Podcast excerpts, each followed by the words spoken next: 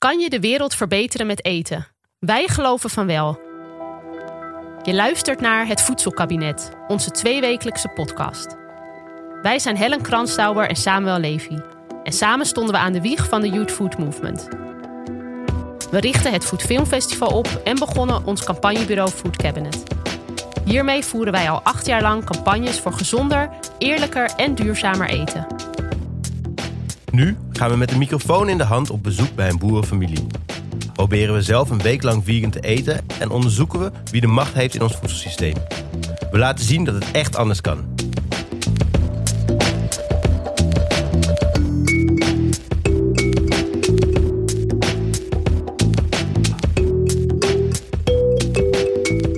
De Nederlandse landbouw staat wereldwijd bekend om haar efficiëntie. Jaarlijks produceren we honderden miljoenen kilo's voedsel, van aardappels tot uien, groenten uit volle grond of de kas. En wat te denken van de gigantische hoeveelheid dieren die we in Nederland houden. Varkens, koeien en kippen, in de wei of in een stal. Een geweldige prestatie zou je kunnen zeggen. Maar onze landbouw piept en kraakt. Hoe we ons voedsel produceren heeft enorme impact op het klimaat, de bodem en de biodiversiteit. Er spelen nieuwe vragen op. Willen we wel zoveel dieren houden in zo'n klein landje? En valt er nog wel te boeren met steeds strenger wordende regels? Discussies die worden gevoerd over de toekomst van de landbouw zijn vaak fel.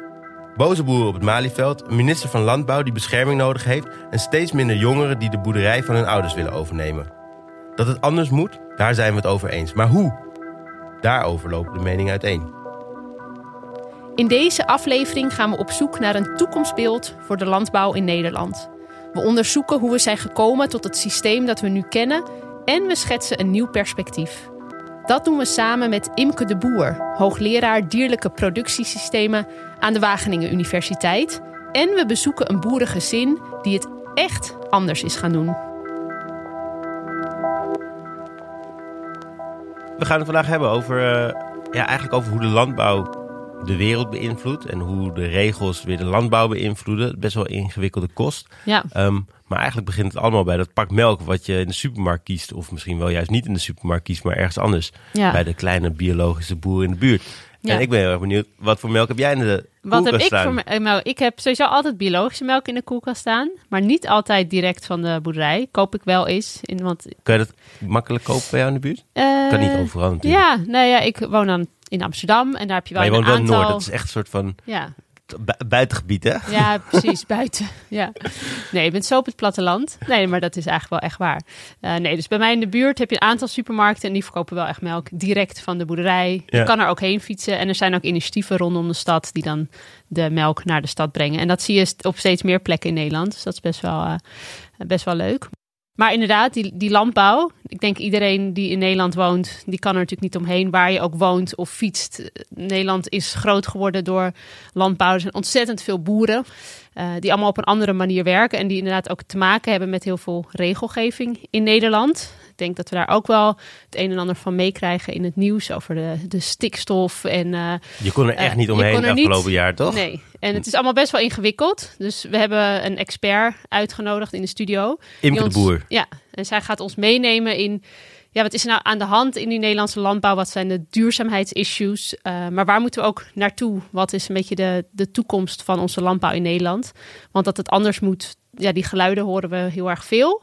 Maar hoe dan? Daar, ja, Best ingewikkelde kost. ja, dus daar eh, gaan we ons in verdiepen vandaag. En we gaan naar de boerderij natuurlijk.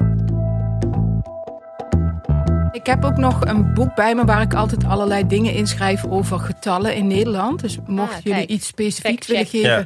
dan kan het zijn dat, dat we even een pauze moeten Ja, doen. dat ik dat even moet opzoeken. Ja, het is heel fijn dat Imke de Boer vandaag bij ons is. Zij is hoogleraar dierlijke productiesystemen aan de Wageningen Universiteit. Maar kijkt eigenlijk veel verder dan alleen de dieren in ons landbouwsysteem. En kan ons heel goed een soort inleiding geven in de huidige staat van de Nederlandse landbouw. Ja, de landbouw wordt nu eigenlijk gekenmerkt door een ho- hoge mate van efficiëntie. Waarbij efficiëntie dan wordt uitgedrukt als productiviteit per hectare. En dan zie je dat dat leidt tot hoge dierproductiviteit bijvoorbeeld.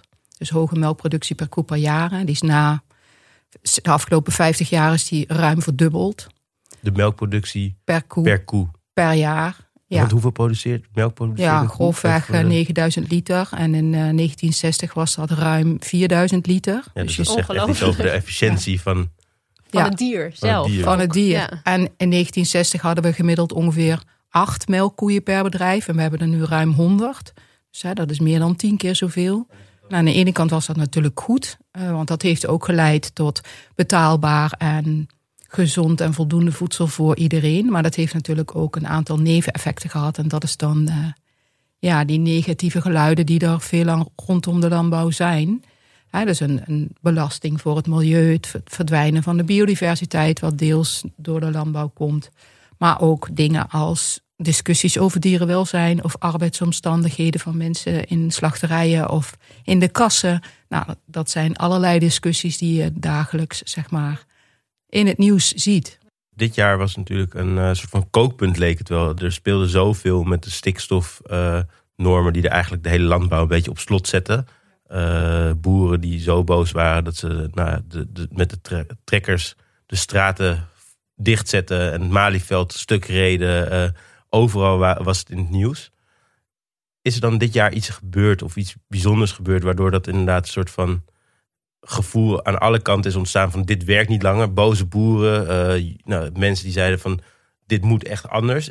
Was dit jaar bijzonder in die zin? Ehm, ik weet niet of het heel specifiek een ander jaar is. Ik denk dat we al heel wat jaren te maken hebben met steeds veranderende maatregelen. Ja. Hè, We hebben de hele discussie gehad rondom de fosfaatproblematiek toen de melkquotum werd afgeschaft een aantal jaren terug. Ja. Toen zijn er ook heel veel discussies geweest van hoeveel fosfaat mogen boeren produceren. Zijn er ook veel, ja, moesten boeren ook allerlei dingen weer veranderen op hun bedrijf. Nu zie je dat aangaande stikstof. En ik voorspel dat dat ook gaat gebeuren aangaande broeikasgassen of Ja. straks misschien aangaande water. Hè. We zien ook een steeds terugkerend thema van droogte en hoe moeten we met water omgaan in Nederland. En wat denk ik belangrijk is voor boeren, maar ook voor alle andere actoren in het voedselsysteem, is dat de landbouwsector eigenlijk behoefte heeft aan consistent, integraal, lange termijn beleid. Ja. Zodat je, en daar gaat het om twee dingen, wat ons betreft, dat schrijven we ook in de visie. Aan de ene kant gaat het over de milieugebruiksruimte. Dus hoeveel fosfor, stikstofemissies, broeikasgasemissies, watergebruik is verantwoord voor onze voedselproductie in Nederland. Dat moeten we duidelijk aangeven en ook per gebied, verschillend van waar er dan natuurgebieden zijn, van wat is daar acceptabel. En ook Zodat- voor een langere termijn. Voor een langere termijn, zodat boeren en actoren weten waar ze aan toe zijn en daar ook op kunnen investeren. Ja, Imke de Boer heeft het over de visie die zij heeft geschreven. En dat was onderdeel van een grote internationale eh, prijsvraag, de Food System Vision Prize, waaraan wereldwijd 1319 eh, teams hebben meegedaan. Dat is Eh, echt veel. Dat is echt ontzettend veel. Uiteindelijk staat het Nederlandse team dus bij de laatste tien eh, finalisten. Eh, en mogen zij die hele visie gaan uitwerken.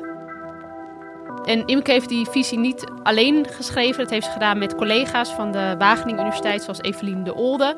Maar ook heel veel boeren uit de praktijk hebben input geleverd om de visie zo sterk mogelijk te maken. Kan jij ons meenemen even in, in hoofdlijnen Ja. eh, op de visie die jij met jullie team eh, hebben ontwikkeld? Ja, hoe ziet Nederland eruit in 2050 als Ja. het aan jullie ligt? Uitgangspunt is eigenlijk leven binnen de grenzen van de planeet. Een voedselproductie die gebaseerd is op gezonde ecosystemen, dus een gezonde bodem, maar ook gezonde aquatische systemen, want het gaat natuurlijk ook over water. En wat betekent dat dan? Zoiets als diversiteit. Dus ehm, wanneer je vruchtbaar akkerland hebt, zeggen we, moet je dat eigenlijk gebruiken voor het produceren van voedsel voor de mens. Maar hoe ga je dat dan doen? Nou, niet met de monoculturen die we nu hebben, maar met zeg maar meerdere planten tegelijkertijd Ja. op een veld. En de reden is, die diversiteit, die leidt eigenlijk tot een betere benutting van nutriënten en water. En die leidt tot ehm, een teruggang van ziekten en plagen. Nou, dan heb je rondom die akkervelden heb je bloemrijke uh, akkerranden. Want die trekken allerlei insecten aan. Die insecten kunnen weer een rol spelen bij de plaagbestrijding op die, op die landen met verschillende soorten planten die daar groeien. Nou, die planten die ga je dan benutten voor plantaardige voeding. En tijdens die productie van plantaardige voeding voor ons produceer je ook allerlei reststromen. En die reststromen die kun je dan gebruiken in de, in de dierhouderij. Zoals bijvoorbeeld Kipster ook doet. Die gebruikt allerlei bakkerijen resten aan raapzaadschroot om hun kippen mee te voeren. En op die manier concurreert de veehouderij dan niet direct met de voedselproductie voor de mens. En daarnaast zeggen we, en dan heb je dus eigenlijk minder akkerland nodig. En de vraag is dan van nou, hoeveel grasland heb je dan eigenlijk nog nodig om je, de wereldbevolking te voeden? Dat weten we eigenlijk niet precies, maar waarschijnlijk wel een deel van je grasland. En dat grasland zou je dan zodanig moeten beheren uh, door daar bijvoorbeeld koeien op te laten grazen die melk produceren, met vlees daarbij gekoppeld.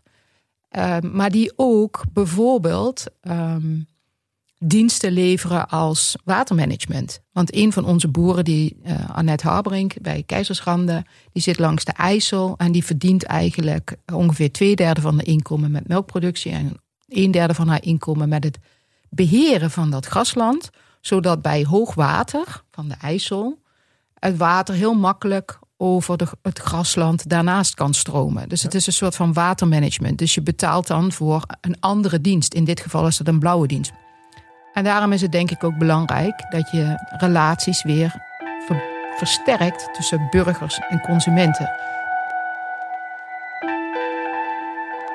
Wat Imke zegt is eigenlijk dat de landbouw zich de afgelopen decennia helemaal is gaan specialiseren. Totaal en alleen maar op voedselproductie en efficiëntie. Ja. Uh, en dat we het systeem weer meer holistisch moeten gaan inrichten. Waarmee we meer kijken naar de draagkracht van de aarde. En wat logisch is ook voor, voor bepaalde stukken grond of bepaalde gebieden. Ja. Um, en dat de boer dus ook een veel veelzijdiger uh, beroep is dan alleen maar het produceren van voedsel. Want hij moet zich ook inzetten voor het onderhoud van het landschap. Ja. ja, en dat je als boer dus ook onderdeel bent van het grotere ecosysteem. En dat, nou, dat is, ik heb biologie gestudeerd zelf. En daar, wat je daar leert is eigenlijk hoe een ecosysteem werkt. En dat dus alles in de natuur met elkaar verbonden is. En dat, dat zoiets als afval bestaat ook niet. Dus de kringlopen sluiten zich. Uh, bepaalde dieren werken met elkaar samen. Uh, en ik denk dat dat ook is waar uh, Imke op doelt. Dat we veel meer moeten kijken naar de landbouw en een boerenbedrijf als onderdeel van een groter geheel. Uh, en ook de omgeving waarin het zich bevindt. Ja. En ja, er zijn natuurlijk veel boerderijen in Nederland die dat al doen. Maar ook een, ja, ik denk ook een groot deel waarin dat nog verbeterd kan worden. Ja. Dat is leuk, want jij bent op een boerderij geweest die eigenlijk op een nieuwe manier naar die landbouw kijkt. Ja. Uh, een eigenlijk ja, jong stel wat een boerderij heeft overgenomen, wat helemaal traditioneel was ingericht. Dus veel meer echt gericht was op voedselproductie. Maar zich nu heeft toegelegd op dingen als het bodembeheer, uh, ja. ja. de omgeving, producten direct aan de consument verkopen. Ja, geweldig, uh, geweldig bedrijf in de buurt van Deventer. De Melkbrouwerij heet het bedrijf. Arjuna en Rick, toch? Ja, en uh, inderdaad een jong stel, gezin, uh, twee jonge kinderen. En zij zijn op een gegeven moment het bedrijf van, uh, van, van Rick, van zijn familie, gaan overnemen. Echt omdat ze zagen van, hey, het moet anders. Dat bedrijf was traditioneel, dus zij, moest, zij stonden ook voor veel keuzes. En eigenlijk alles wat Imke benoemt, dat zijn zij al lang aan het doen. Dus dat vond ik wel heel mooi. Zij lopen echt wel een beetje op de troepen vooruit. en geloven heel erg dat dit de toekomst is. En dat doen ze ontzettend goed. Jij bent de dag naar Deventer geweest. Ik ben heel benieuwd om te horen hoe het was.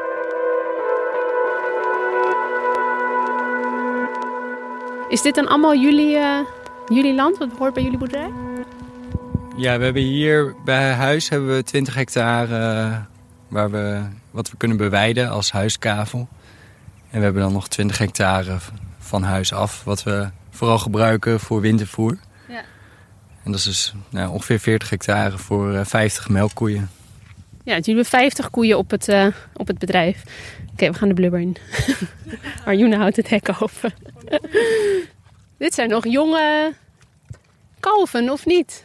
Zien er nog heel jong uit. Uh, dit deze koeien zijn uh, Maasrijn IJsselkoeien. En dat zijn ook wat kleinere koeien, wat gedrongenere koeien. Dubbel doelras is het. Dus dat betekent dat er ook wat vlees aan zit.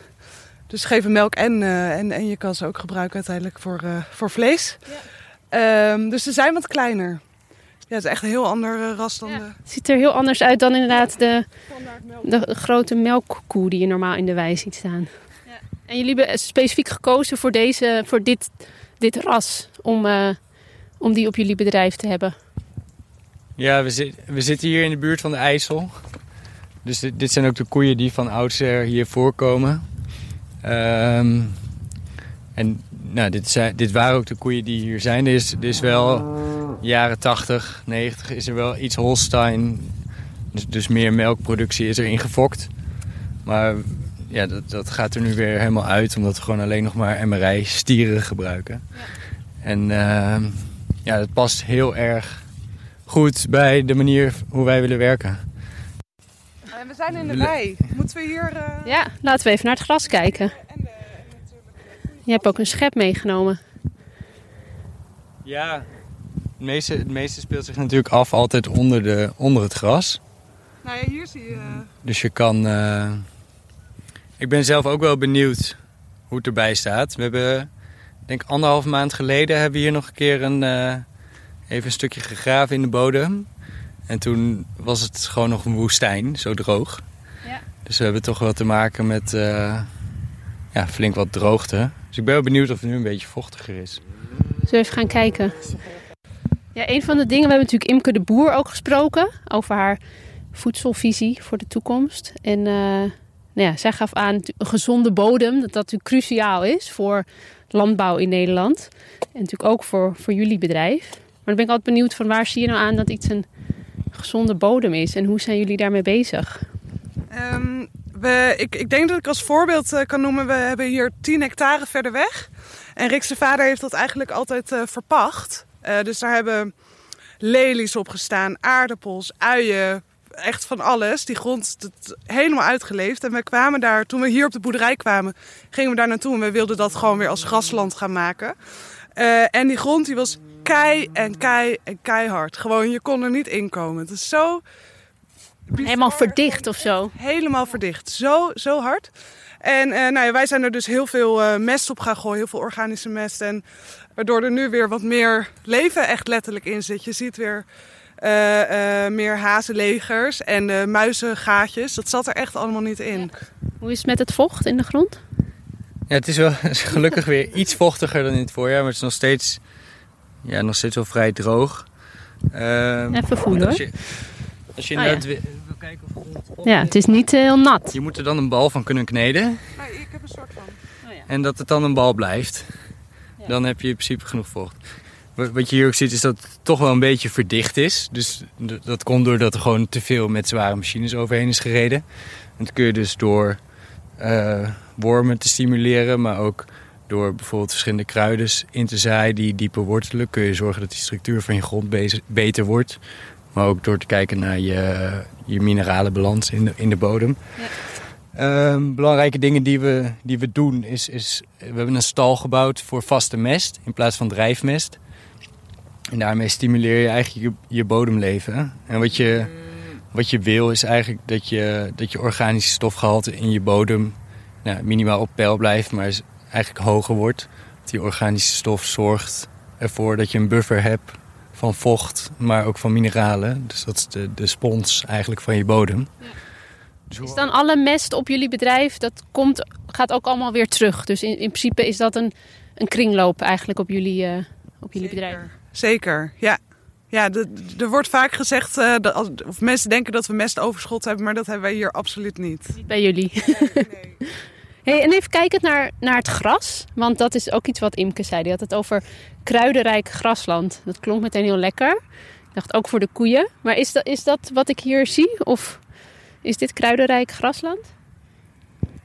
Nou, dit stuk ehm, is, is heel oud grasland. Dus dit is al, eh, ik denk al 30 jaar eh, niet geploegd. Eh, wat er dus ook voor zorgt dat je organische stof vasthoudt. Ehm, en, maar dit is niet heel kruidig, maar het is zeker kruidig. Als je dit vergelijkt met een gemiddeld Nederlands grasland, is het heel kruidig. Maar we hebben wat stukken waar ooit bijvoorbeeld mais of andere dingen hebben gestaan. Eh, dat hebben we opnieuw ingezaaid met, eh, met veel kruidenrijkere mengsels. Dus die zijn veel kruidenrijker. Maar ehm, ja, dit willen we dus eigenlijk niet meer ploegen, omdat je dan eh, heel veel organisch stof kwijt bent. En nou ja, oud grasland heeft, heeft ook een, ja, een hele grote buffer. Ziet er goed uit. In de zomer was het dus bijna dood. maar je Opgeleefd. Nou ja, je ziet dus toch dat het gras best wel sterk is. Maar we hebben wel wat strookjes hoor, waar, waar, waar wat kruidenrijke, waar we wel dingen hebben doorgezaaid. Zoals kla veel klaver, sigorij en smalle weegbreden. Dat zijn allemaal soorten die, die goed tegen droogte kunnen. En alles wat we nu dus ook opnieuw inzaaien, dat doen we dan met, met droogte-resistentere rassen. Ja, om toch maar te zorgen dat we, dat we in de toekomst een beetje tegen die droogte kunnen. Ook omdat we eigenlijk niet willen beregenen, want dat, dat past eigenlijk niet in extensief koeien houden. Dus grasland beregenen. Ja, we zitten, dat is best wel een dilemma voor ons. Want we hebben bijvoorbeeld afgelopen jaar hebben we maar de helft van, het, van de grasopbrengst die we eigenlijk in een normaal jaar zouden moeten hebben. Dus dat betekent dat je hoge kosten hebt aan voeraankoop en, en, en graslandvernieuwing en minder melkproductie. Ehm, maar ja, als je gaat beregenen, dan heb je weer fossiele input en je gebruikt grondwater, waardoor je grondwaterstand nog lager wordt. Ja, veel diesel dus. Wat ook weer hoge kosten heeft. Dus ja, hoeveel, hoeveel koeien je Hoeveel, hectare per koe heb je dan nodig? Ja, dat is wel een vraag. Moeten we het aantal dieren aanpassen op, op de hectares? Of dus nog minder koeien per hectare? Of moeten we zorgen dat we meer grond erbij kunnen krijgen?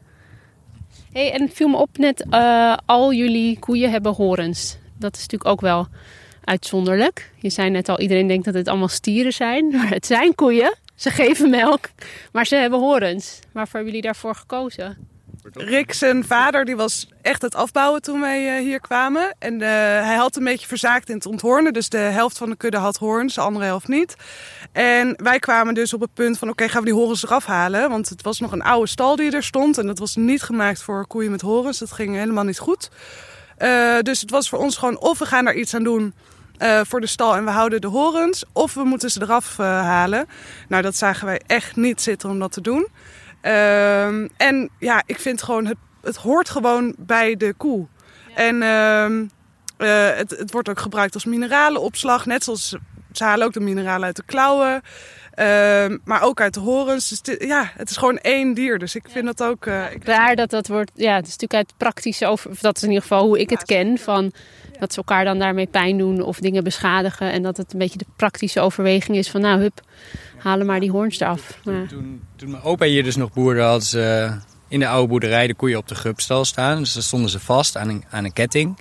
En uh, toen hadden, hadden alle koeien nog horens. Ja. Omdat ze elkaar niet konden beschadigen.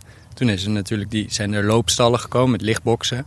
En die zijn niet gemaakt voor gehoornde koeien. Omdat de koeien dan te weinig ruimte hebben per koe eigenlijk. En ja, wij hebben dus nu gezorgd dat we ons stalsysteem hebben aangepast op het dier in plaats van het dier op de stal. Ja.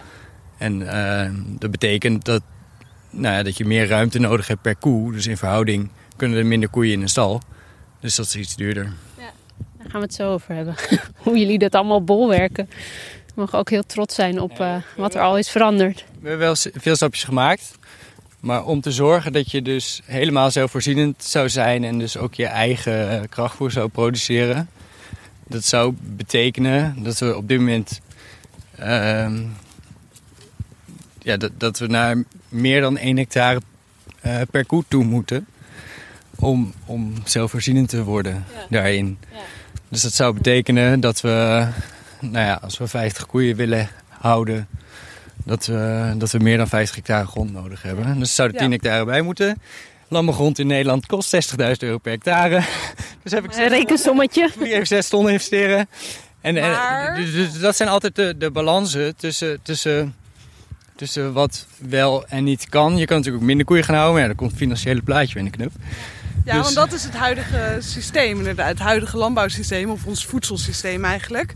Maar als dat nou helemaal zou veranderen, dus dat mensen echt minder zuivel gaan gebruiken of zo. En dat je dan, als je wel zuivel gebruikt, dat je er dan meer voor betaalt. Ja. Ik ben voor uh, dat we, ja, ik zou het wel zien zitten als we minder koeien zouden ja. houden eigenlijk. En wat Rick zegt, dat is echt heel erg gebaseerd op het huidige verdienmodel. Ja. Dus ja, Dus naar een meer extensief eh, model eigenlijk. Ja, dat is ook een beetje wat Imke zei. Van, eh, dat het niet alleen natuurlijk ligt aan de, de kant van de boer en productie. Maar dat het ook gewoon gaat over minder, eh, minder consumeren, minder zuivel. zeker. En, meer, en iets meer betalen. Ja, boeren die, die gaan gewoon mee in het huidige eh, voedselsysteem. Wat logisch is en er zitten bepaalde verdienmodellen achter. Maar ik zou dat wel mooi vinden als ze dat eh, Ja. zouden veranderen. Maar ja, dat is natuurlijk niet het systeem waar we nu in zitten. Nee. En ehm, kijk, wij, in principe zouden we alles kunnen doen wat onze idealen zijn. Als, als, als we iets met die melkprijs doen. Dus het liefst willen kalfs veel langer bij de koeien laten. Zouden we helemaal zelfvoorzienend willen. Zouden, zouden, nou ja, wat- het zijn eigenlijk allemaal dingen die ervoor zorgen dat je, dat je productie iets omlaag gaat. En ja, dan kom je gewoon uit dat als je al onze idealen zou willen doen... Ja, dat je gewoon een, bijvoorbeeld een, een euro per liter melk nodig hebt in plaats van 50 cent. Ja. Ehm, maar als je dan kijkt naar, naar, naar die true pricing systeem en dat soort dingen, du- dus alle kosten, verborgen kosten die je, die je niet maakt, ja, dan zou het misschien zelfs nog wel goedkoper kunnen zijn dan eh, gewoon gangbare melk. Maar ja, dat, er zijn andere mensen die dat dan, dan mag, dan mag Imke dan iets zinnigs over zeggen. Ja, super tof om het verhaal van jonge geïnspireerde boeren te horen. Dat vind ik heel hoopgevend. Het laat ook zien dat het niet iets is van een visie of van de toekomst, maar dat het nu gewoon al gebeurt. Ja, Eh, en ik hoop dat mensen dat echt als een voorbeeld eh, zien ook. ja, nee zeker. Ik was ook helemaal geïnspireerd. eh geïnspireerd Jij gaat ook gewoon een boerderij beginnen. Nou, nou ik, eh, groot respect hoor voor hun, want het is echt heel, heel veel werk. Dus eh, bij deze nog even eh, enorm applaus. We gaan even terug naar, naar Imke, want we hebben het met haar natuurlijk gehad over, vooral ook over de akkerbouw. Maar haar expertise ligt natuurlijk bij de veehouderij. Ik ben net op een melkveehouderij geweest, dus ik ben heel benieuwd hoe Imke de rol van dieren ook ziet in dat toekomstige voedselsysteem. Ik denk dat dus vruchtbaar akkerland, dat je dat zult moeten gaan gebruiken voor de productie van plantaardig voedsel. Ja, En niet En- voor diervoeder. En niet voor diervoer. En wereldwijd wordt ongeveer 40% van het akkerland, van het vruchtbare akkerland, gebruikt voor de productie van diervoeder, zoals bijvoorbeeld graan. Ja. In Nederland is dat ook zo. Is dat getal ook 40%. Ja, dus we, gebruiken het ook voor voergraan bijvoorbeeld. En eh, ook voor de productie van mais voor koeien bijvoorbeeld. Ik denk dat we dat niet meer zouden moeten doen. Maar dan zou je dus dieren eh, de reststromen van het produceren van voedsel van dat akkerland kunnen Ja. geven. En een deel van het grasland. Het grasland wat we nodig hebben en wat dan vervolgens binnen je broeikasgasemissies past. Dus dat betekent inderdaad minder dierlijke consumptie, ook van ons, dus minder dierlijke productie. En dat, is, dat betekent ook dat je geen voedsel of voer uit het buitenland moet gaan halen. Dat als je die reststromen wilt verwaardigen, je dat eigenlijk in het land van herkomst zou moeten doen. De koffiefabrieken gaan naar Ethiopië en. Kenia. En dan betalen wij hun een eerlijke prijs voor dat product. Maar dat zullen we wel blijven importeren, want dat kunnen we hier agro-ecologisch helemaal niet slim maken. Maar eh, het lijkt me wel slim dat we aardappels uit Nederland gaan eten. Eh, en niet eh, uit Israël. Ja. Eh, terwijl we hier aardappels of- ja. hebben liggen, zoals bij in de co- coronacrisis duidelijk werd. Ja. En dat we ook zuivel uit eigen land consumeren. Want daar zijn we goed in. En er zijn nog heel veel andere producten die we hier zouden kunnen telen voor ons eigen land.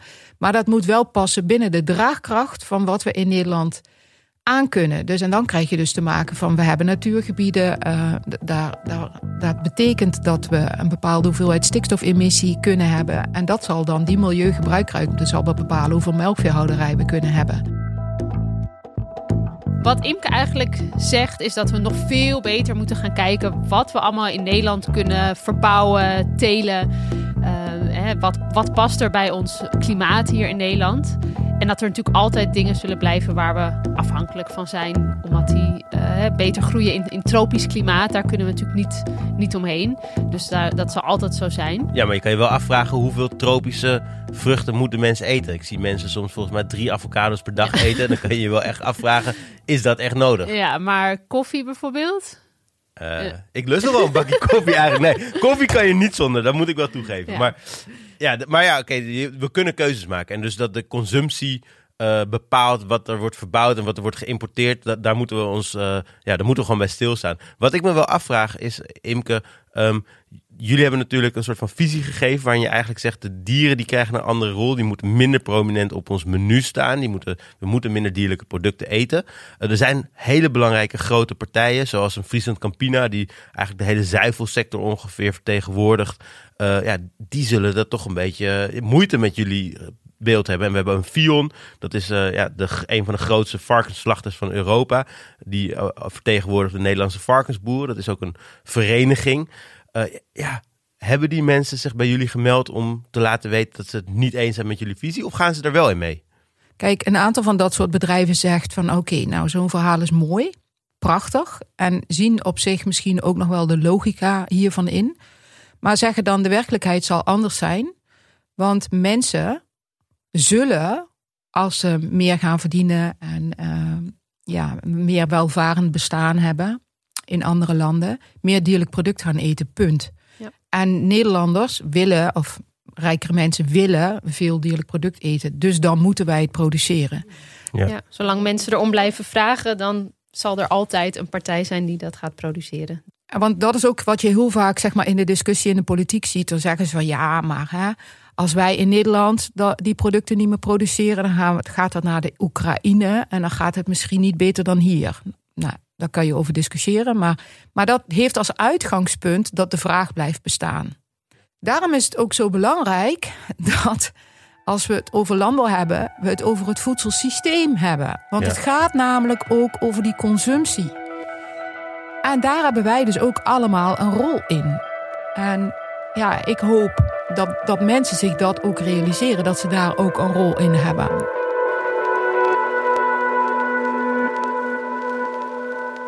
Ja, ik kan het hier niet eh, mee oneens zijn natuurlijk. Dit is waar wij ook al ons uh, ruim tien jaar voor inzetten om mensen ook bewust te maken van hun eigen bijdrage aan het voedselsysteem. Dat je met je eigen keuzes een verschil kan maken. Dat hè, door welke melk of welke broccoli of weet ik veel wat je koopt, ook boeren kan steunen. Ja, dus... En ook denk ik een van de dingen die heel belangrijk is, die Imke zegt, we moeten niet naar landbouwbeleid kijken als ja. Beleid voor boeren alleen. We nee. moeten een soort van holistisch voedselbeleid hebben, omdat alles in elkaar aanhaakt. Je zei het net al, het is een soort van biologie voor gevorderden. Ja. Uh, het gaat over een ecosysteem. Um, dus ja, we moeten naar breder beleid toe waarin consumptie en productie eigenlijk samen wordt bekeken. Ja, dat is een mooie opgave voor de, voor de volgende minister ja.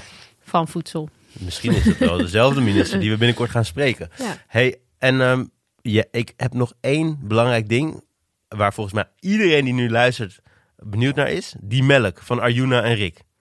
Is die dan ook anders? Want we hebben dat hele mooie verhaal over hun boerderij gehoord. Maar uiteindelijk drinken mensen die melk. Moeten ja. die daarvoor gaan kiezen? Of je het terugproeft. Tell me. Ja, laten we even gaan luisteren. De smaak verschilt natuurlijk wel eh, per seizoen ook. Dus ja. wat de koeien krijgen, dat zie je ook heel erg terug in onze melk. Uh, ja, nu hebben we het specifiek over melk. Uh, maar we, we pasteuriseren het ook zo laag mogelijk eigenlijk. Dus het, we doen er echt niks mee. Ja. Dat is ook een, een, wat we altijd vertellen in het verhaal. Want heel veel mensen lopen daar ook tegenaan dat we dat gewoon niet meer kennen. Uh, ongepasteuriseerde melk. Dat betekent dat dus die, die vetlaag die komt gewoon uh, omhoog. Dus ja. je kan klontjes krijgen in de melk. Eeuw, toch? Dat is wel een beetje wat mensen dan... Uh, die, die kennen dat niet. En dat is wel een beetje, meteen een beetje griezelig. Ja, ja zeker. Moeten we ook gewoon aan weer gaan wennen. Ik moest daar zelf ook aan wennen hoor. Echt zeker, ja. Ja, nee, ik moest daar zelf ook aan wennen. Ik heb altijd uh, gewoon... Uh, mijn moeder die kocht altijd van die soort van jerrycans met halfvolle melk. Ja. Ja. Dat, dat dronk ik altijd. Dus uh, nee, daar ben ik heel erg... moest ik echt aan wennen. En ook, ik vond karnemelk nooit lekker. Ik heb echt een soort trauma gekregen aan karnemelk... doordat ik een keer dacht dat het melk was. En toen karnemelk dronk, nou, dat, dat was niet, niet chill. Maar nu onze karnemelk, dat is dus de eerste keer dat ik karnemelk gewoon echt lekker vind. Dat is gewoon deze karnemelk is niet te vergelijken met karnemelk uit de supermarkt. Heel nieuwsgierig. Ja. We gaan even wat proeven. Echte melk. Laten we beginnen met de melk. Gewoon even de basis. Nou, wat dus belangrijk is van deze melk... Even een promo-praatje. Is om het goed te schudden. Ja, even voor die vettige laag. Ja. ja. En wanneer is dit uh, in de fles gegaan? Weet je dat? Uh, moet ik even terugdenken. Wat voor dag is vandaag? Uh, het is vandaag woensdag. Maandag. Oh ja. Zo, echt heel geurig. Vergeleken met uh, gewoon echt room, romig. Gewoon alleen al de, de geur. Het is natuurlijk echt vol. Gewone melk die ruikt. Ik bedoel, gewoon als je uit een, een pak uit de supermarkt ruikt eigenlijk niet echt ergens naar. Nee, je proeft het verder nu niet. Je ziet het. Ja, heerlijk. Haast een soort slagroom vind ik altijd. Ja, ik Je echte. Nee, jij bent hier al helemaal aan gewend. Ja, ik heb denk ik een paar jaar geleden of zo was ik bij iemand op bezoek en die had houdbare melk. En ik weet wel dat ik dacht, oh, dit is echt water. Dit is echt, eh, ja. Maar ik, inderdaad, ik, weet, ik heb geen idee. Nee, dit is voor jou al normaal. Ja. Het is heerlijk.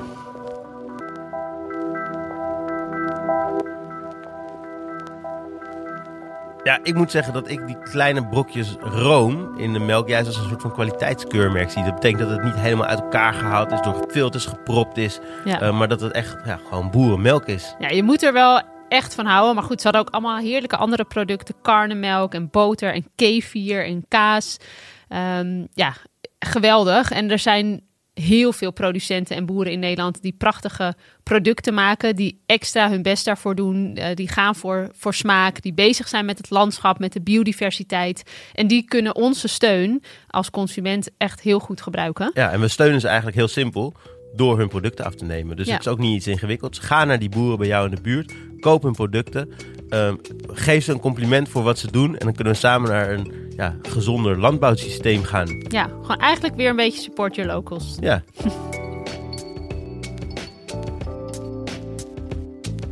Dit was het weer voor deze aflevering. Luister andere afleveringen van het Voedselkabinet via jouw favoriete podcast-app en laat een review achter. Ja, en verder hebben we nog een leuk laatste nieuwtje. En dat is dat je ons naast ons eigen Instagram-kanaal nu ook kan vinden via vriendvandeshow.nl slash het voedselkabinet. Eh, daarop kan je je eh, reacties achterlaten op onze podcast. Je kan met ons in gesprek. Je kan ons zelfs een high five geven of een kleine donatie achterlaten. Eh, hoeft niet, mag wel. Dus kijk even op vriendvandeshow.nl.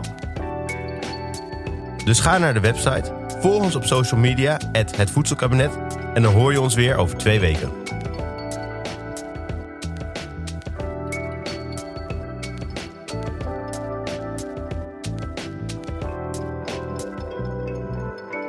Deze podcast hebben we gemaakt in samenwerking met Dag en Nacht Media en is gesteund door Stichting Doen.